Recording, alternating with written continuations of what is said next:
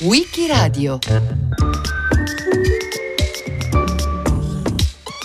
Blade Runner raccontato da Gianluca Favetto.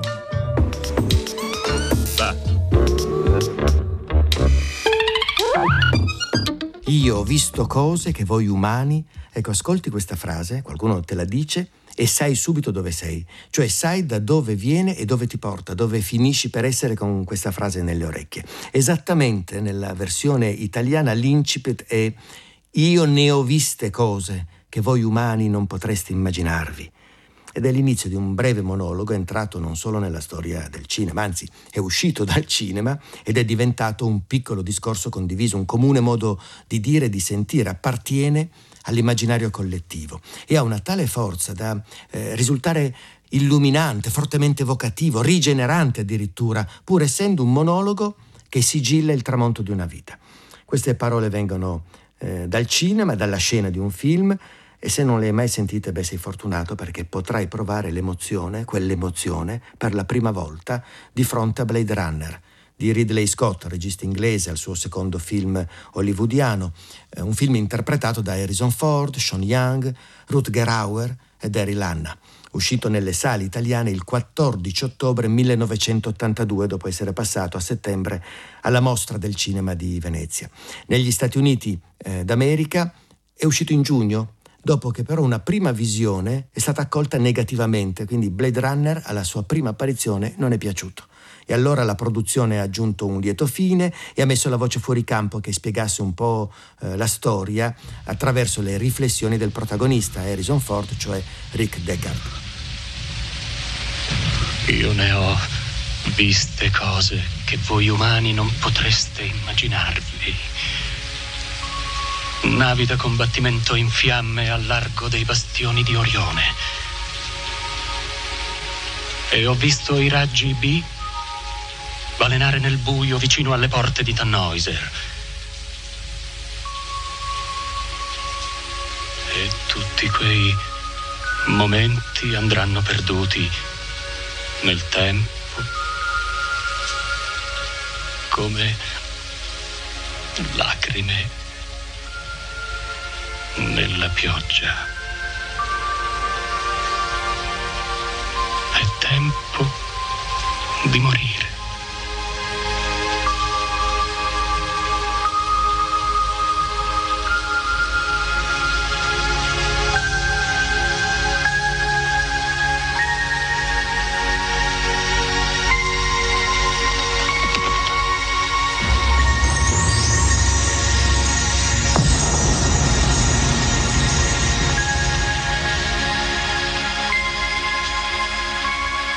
Non so perché mi salvò la vita. Forse in quegli ultimi momenti amava la vita più di quanto l'avesse mai amata. Non solo la sua vita, la vita di chiunque, la mia vita.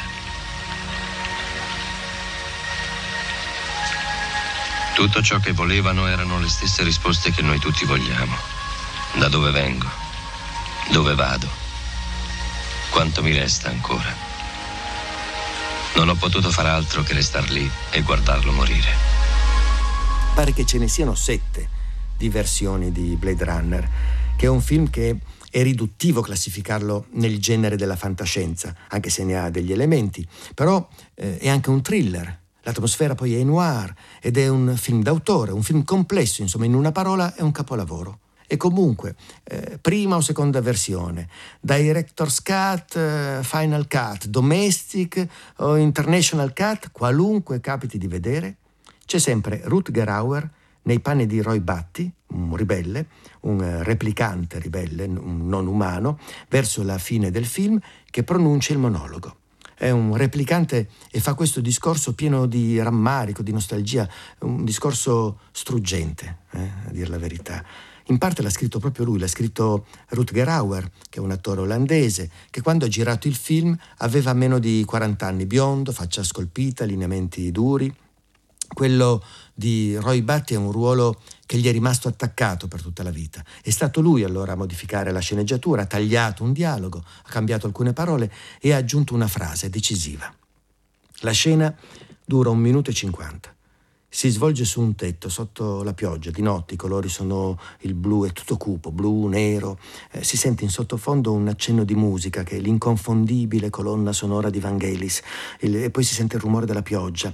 E lui eh, appena salvato Harrison Ford e parla con l'ultima energia, l'ultimo fiato che è in corpo. E Harrison Ford lo, lo guarda con gli occhi sgranati, incredulo, intimorito, ha la bocca mezza aperta, socchiusa, non dice niente eh, Rutger Hauer ogni tanto deglutisce, fa fatica ad arrivare alla fine e dopo aver detto dei bastioni di Orione, delle porte di Tannhäuser, anche Tannhäuser lo ha improvvisato Rutger Hauer, che è un omaggio a Wagner e alla letteratura tedesca medievale, arriva la frase che ha aggiunta, che ha voluto aggiungere.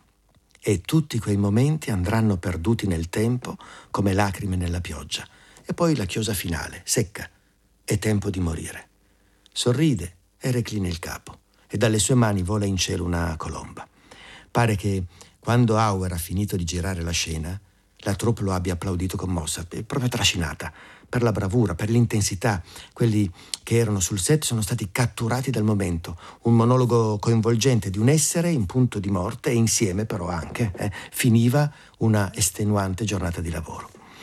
Ecco, sin da quel 14 ottobre 1982 dall'uscita nei cinema italiani, nella versione italiana naturalmente, con la traduzione che anche per seguire il labiale ha una minima differenza con l'originale inglese. La voce del doppiatore di Auer è di Sandro Iovino, poi invece nel Final Cut del 2007 sarà sostituito da Fabrizio Pucci. Sin dalla prima volta che la vedi, questa scena non solo entra eh, nella storia del cinema, ma entra nella tua storia. Ti sembra di averla vissuta una scena simile o che potrai viverla se non come protagonista, ancora una volta come spettatore, così come nel film la vive Harrison Ford. Noi ho paura. Forse non dovevamo venire sulla Terra. Forse abbiamo sbagliato. Lo sai, Irmgard. Non potevamo continuare a vivere nelle colonie extramondo di Marte. Dovevamo farlo. Lo abbiamo deciso tutti insieme, ricordi? Sì, ma dopo che Max è stato ritirato, io sento che le cose stanno cambiando. Mi sento un animale braccato. E ho paura che prima o poi ci prenderanno. Tutti quanti. Pris, Liuba, noi. Forse non andrà così. Forse riusciremo a sfuggire ai cacciatori d'Italia. E potremo vivere il tempo che ci resta come abbiamo sempre desiderato. Io. Io ti amo, noi. Anch'io ti amo, Irmgard.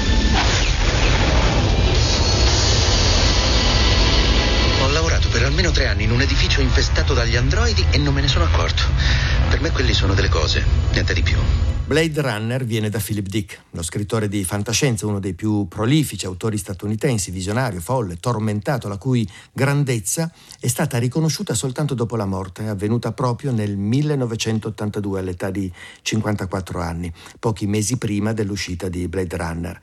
Eh, Philip Dick è riuscito a visitare il set, ma non a vedere il film compiuto, che è dedicato alla sua memoria e grazie al quale è stato riscoperto e a poco a poco è diventato un autore di culto.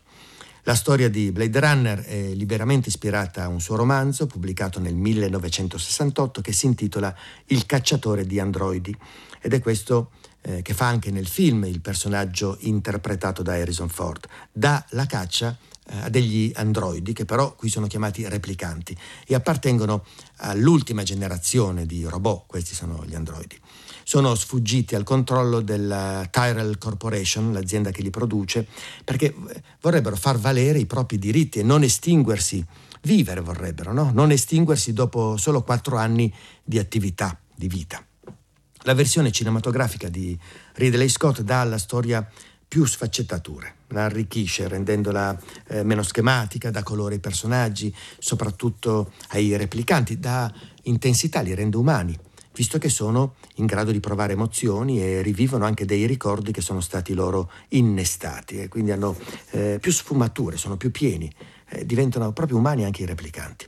Il film ha avuto un difficile cammino produttivo, eh, anche come genesi, come è nato eh, dal racconto di Philip K. Dick, il cacciatore di androidi, il primo a volerlo portare al cinema è stato Martin Scorsese, appena uscito il romanzo. Poi a inizio anni 70 ci hanno provato altri, finché nel 1977 Hampton Fancher, eh, un attore, eh, opziona il romanzo, convince Dick e si mette a scrivere una sceneggiatura, la sua prima. Eh, interessa un produttore, il produttore interessa un regista, il regista eh, non è convintissimo, avrebbe un altro film da girare, poi però le cose vanno per le lunghe con quell'altro film e allora Ridley Scott nel febbraio 1980 accetta. Però non gli piace la sceneggiatura, vuole cambiarla. Eh, come regista eh, Scott in quel momento ha il tocco di grazia, è appena diventato famoso, famosissimo, subito amato sia dalla critica sia dal grande pubblico con i suoi due primi film. I duellanti del 1977 con Harvey Keitel e Kit Carradine e Alien 1979 con Sigourney Weaver. Quindi eh, vuole cambiare la sceneggiatura? Eh beh, si cambia. E si chiama a riscriverla uno che fino a quel momento ha fatto il montatore, David Webb Peoples. Eh, l'altro Fancher abbandona, poi viene richiamato, comunque è firmata da entrambi la sceneggiatura, che per Peoples è la prima di una bella serie, perché lui è quello che ha scritto Lady Hawk, ha scritto Gli Spietati e ha scritto L'esercito delle dodici scimmie. Allora parte il piano di lavorazione, partono gli investimenti, poi qualcosa si inceppa. Un pezzo di produzione si ritira, in eh, dieci giorni si mettono insieme altre tre società, altri tre produttori, però i costi lievitano, sembra che tutto debba fallire, finalmente le riprese riescono a cominciare 9 marzo 1981 e vanno avanti per quattro mesi. La metà del tempo si gira di notte sotto una pioggia artificiale negli studi di eh, Burbank, a pochi chilometri da Hollywood. Vengono lì ricreate le strade di Los Angeles, dove l'intera vicenda è ambientata nella Los Angeles del 2019 e si sta girando che siamo nell'81, eh? quindi è una Los Angeles del futuro. E c'è una bella dichiarazione di Ridley Scott a questo proposito in un'intervista. Dice appunto che eh, perché non gli piaceva la sceneggiatura? Perché insomma non era convinto, perché sembrava fantascienza vera e propria, eh, che si occupava di un improbabile futuro. Lui aveva appena girato Alien e voleva cambiare aria, no? Dice.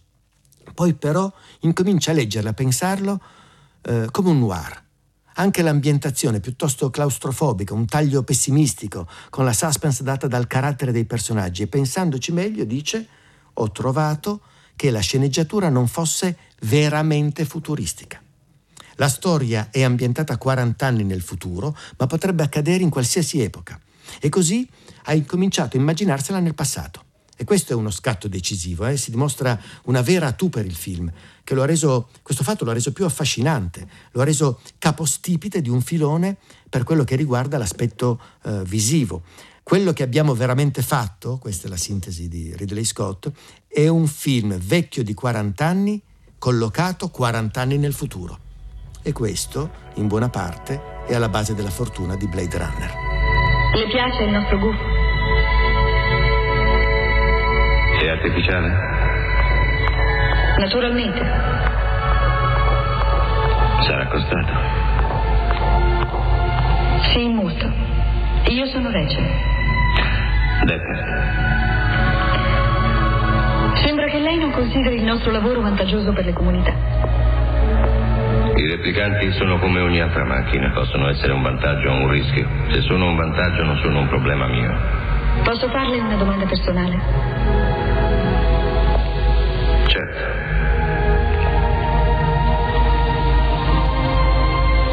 Ha mai ritirato un essere umano per errore? No.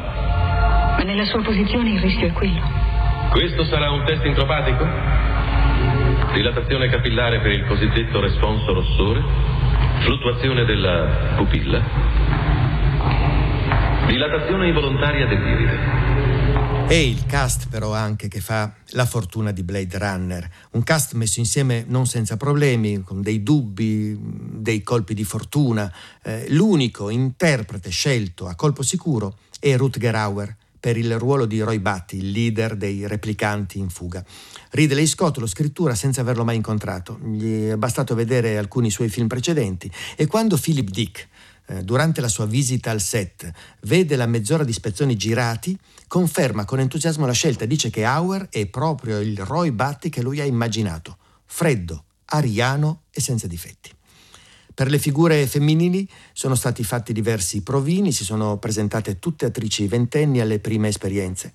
Per il ruolo di Rachel, quella di cui si innamora Harrison Ford, una replicante che non sa di esserlo, viene scelta Sean Young, che è in pratica al suo primo film, dopo due brevi comparsate, bruna, capelli gonfi, cioè una di quelle eh, pettinature, acconciature da primi anni Ottanta, appunto gonfia, viso pulito, luminoso. Anche per Daryl Anna, eh, dopo due brevi comparsate, Blade Runner è il primo film importante, lei è alta, bionda, bella, con, con qualcosa però di oscuro, di inquietante. Eh, una volta raccontato come si è presentata al provino. Dice che le altre ragazze erano tutte diverse da lei. Una si era truccata con, come una bambola di plastica, con le guance rosse e i capelli perfettamente in piega. Un'altra era vestita d'argento, con fulmini stilizzati. Lei invece aveva trovato una parrucca in fondo a un baule, una parrucca fatta di pelo di yak. Aveva appena visto uno sferato di Herzog, di Werner Herzog, e si era truccata il viso in bianco e nero eh, come Klaus Kinski, il protagonista del film, ma molto più punk, eh, dice. E dice che quando si è presentata, lei è arrivata lì davanti e tutti sono scoppiati a ridere.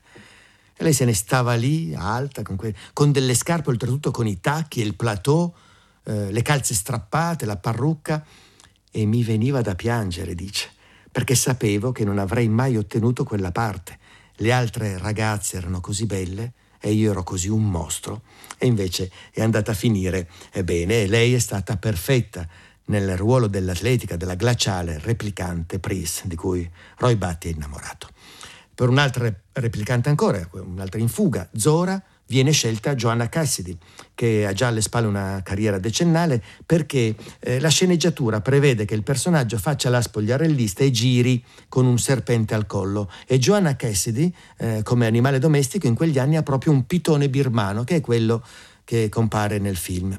Poi, eh, per dire il caso, eh, a Morgan Paul viene affidata la parte di Holden, che poi è stata eh, anche tagliata, eh, appare solo all'inizio, che è un agente che deve occuparsi dei replicanti ribelli, eh, deve fare degli interrogatori.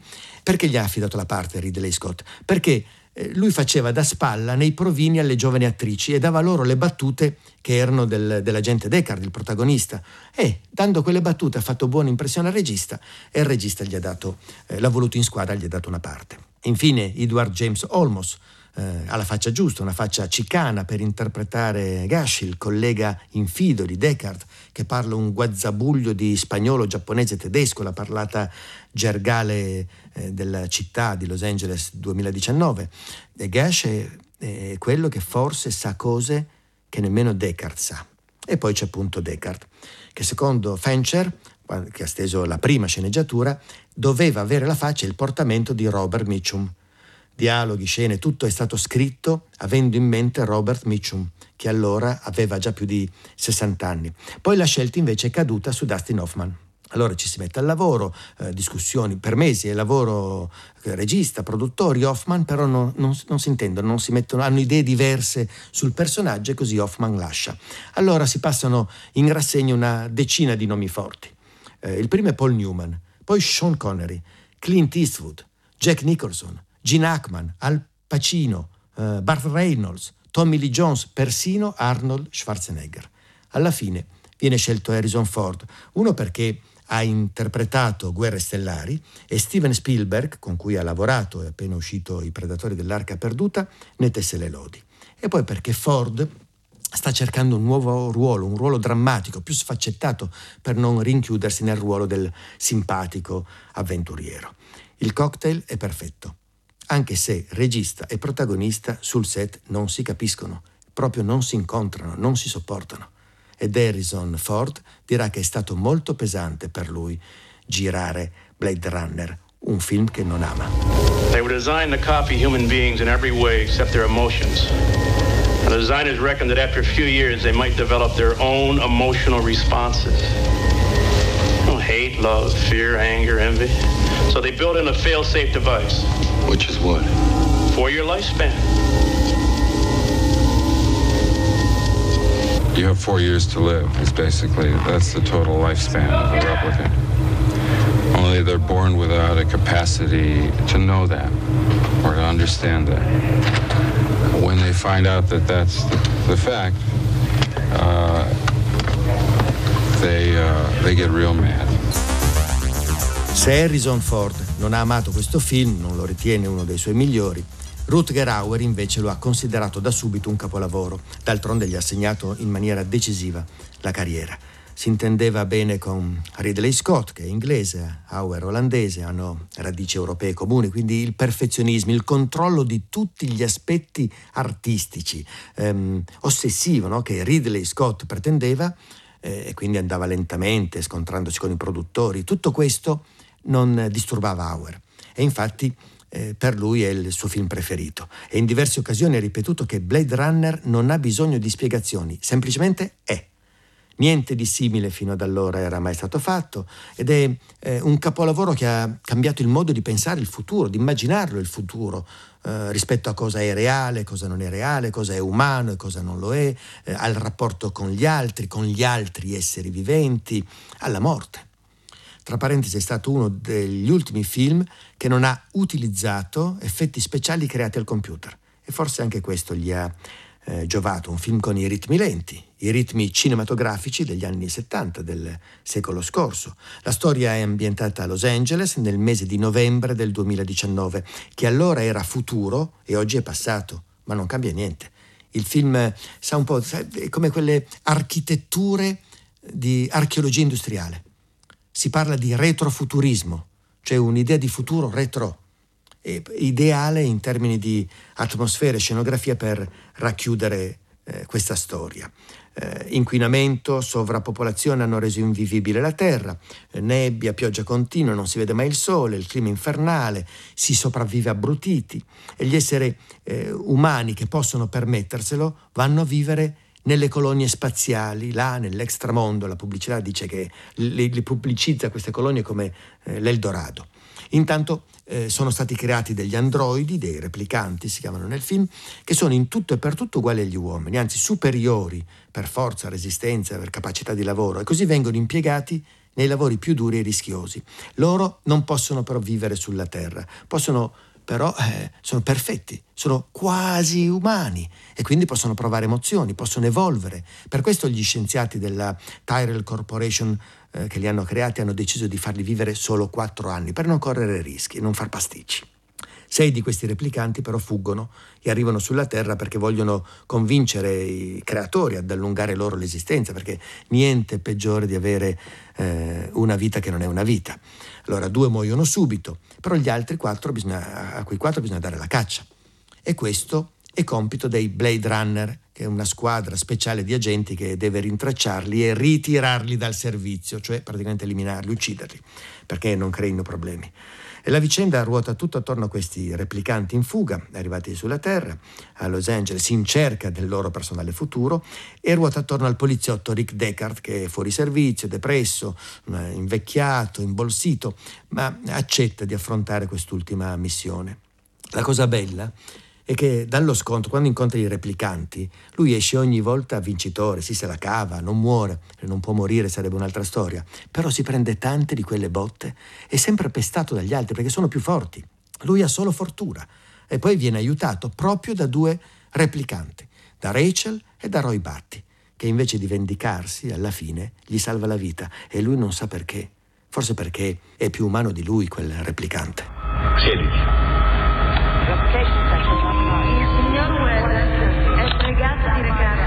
Se parlo. Divento nervoso quando faccio i test. Ti prego, non muoverti. No, mi scusi. Ho già fatto un test per l'intelligenza.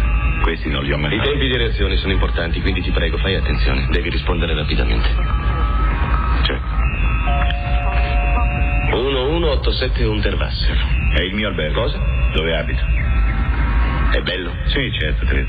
Questo è già il test. No, diciamo che per scaldarti. Ah.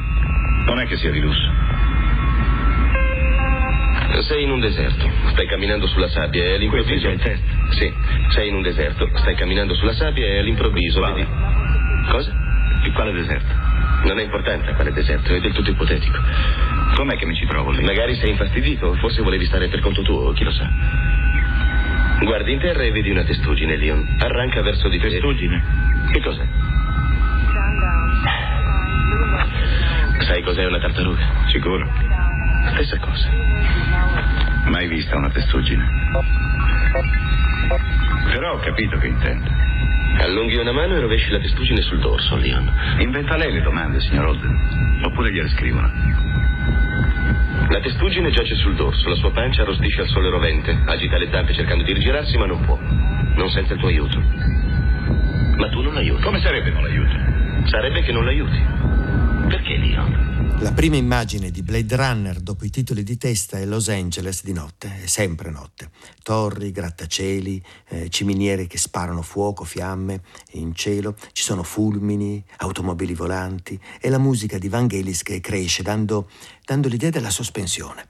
E poi un occhio che guarda, che prende tutto lo schermo, è un occhio solo e poi un palazzo, la sede della Tyrell Corporation e dentro eh, una stanza con un ventilatore che gira sul soffitto e un uomo in piedi che fuma. Un'altra persona entra e gli viene fatto un interrogatorio, il test per capire se è un essere umano o un replicante. Alla terza o quarta domanda quello spara e scappa. Harrison Ford compare dopo 7-8 minuti di film, sta leggendo un giornale appoggiato a una vetrata, piove, è tutto cupo, bluastro, e, e parte la voce fuori campo. E così si presenta, ex poliziotto, ex cacciatore di replicanti, ex killer, divorziato, la moglie lo chiamava sushi perché si era rammollito e adesso viene richiamato in servizio. La voce eh, fuori campo c'è solo nella prima versione, quella del 1982, modificata dalla produzione. Harrison Ford ha poi registrato tutte le battute alla fine. Eh, nell'ultima versione, eh, quella approvata dal regista, è stata tolta e per qualcuno è persino un peccato perché eh, la voce con il doppiaggio di Michele Gammino ti porta dentro la mente di Deckard il cacciatore di replicanti, te lo fa sentire più vicino, più intimo, sei lì, proprio lì, sta pensando con te. Nella versione del 2007 ci sono poi alcune eh, brevi sequenze in più, il sogno dell'unicorno per esempio, e non c'è il lieto fine con Harrison Ford e la bella replicante Sean Young che volano liberi in fuga in mezzo alla natura, verso il futuro, eh, potendo vivere finalmente il loro amore. E questa sequenza eh, non è stata girata da Scott, non c'erano più soldi, allora il regista inglese ha chiesto in prestito a Stanley Kubrick alcuni spezzoni girati dall'elicottero per l'inizio di Shining. E così il finale della prima versione di Blade Runner viene dal materiale scartato e raccolto per l'inizio di Shining. Nell'ultima versione di Blade Runner il finale invece rimane sospeso. Rachel e Deckard se ne vanno dalla casa, entrano in ascensore, le porte si chiudono, titoli di coda e alla fine rimane un dubbio eh, che questa versione eh, rende esplicito che anche Harrison Ford sia un replicante, come molti anni più tardi ha confermato in una intervista Ridley Scott, che considera Blade Runner il suo film del cuore. Rocambolesco, eh, infine, e felice il modo in cui si è chiuso l'ultimo giorno di riprese. Scott è sempre stato un perfezionista, meticoloso, anche pistino? Eh, tanto che sul set si sono accumulati eh, talmente tanti giorni di ritardo che a un certo punto, esasperati, i produttori fissano la data di fine riprese.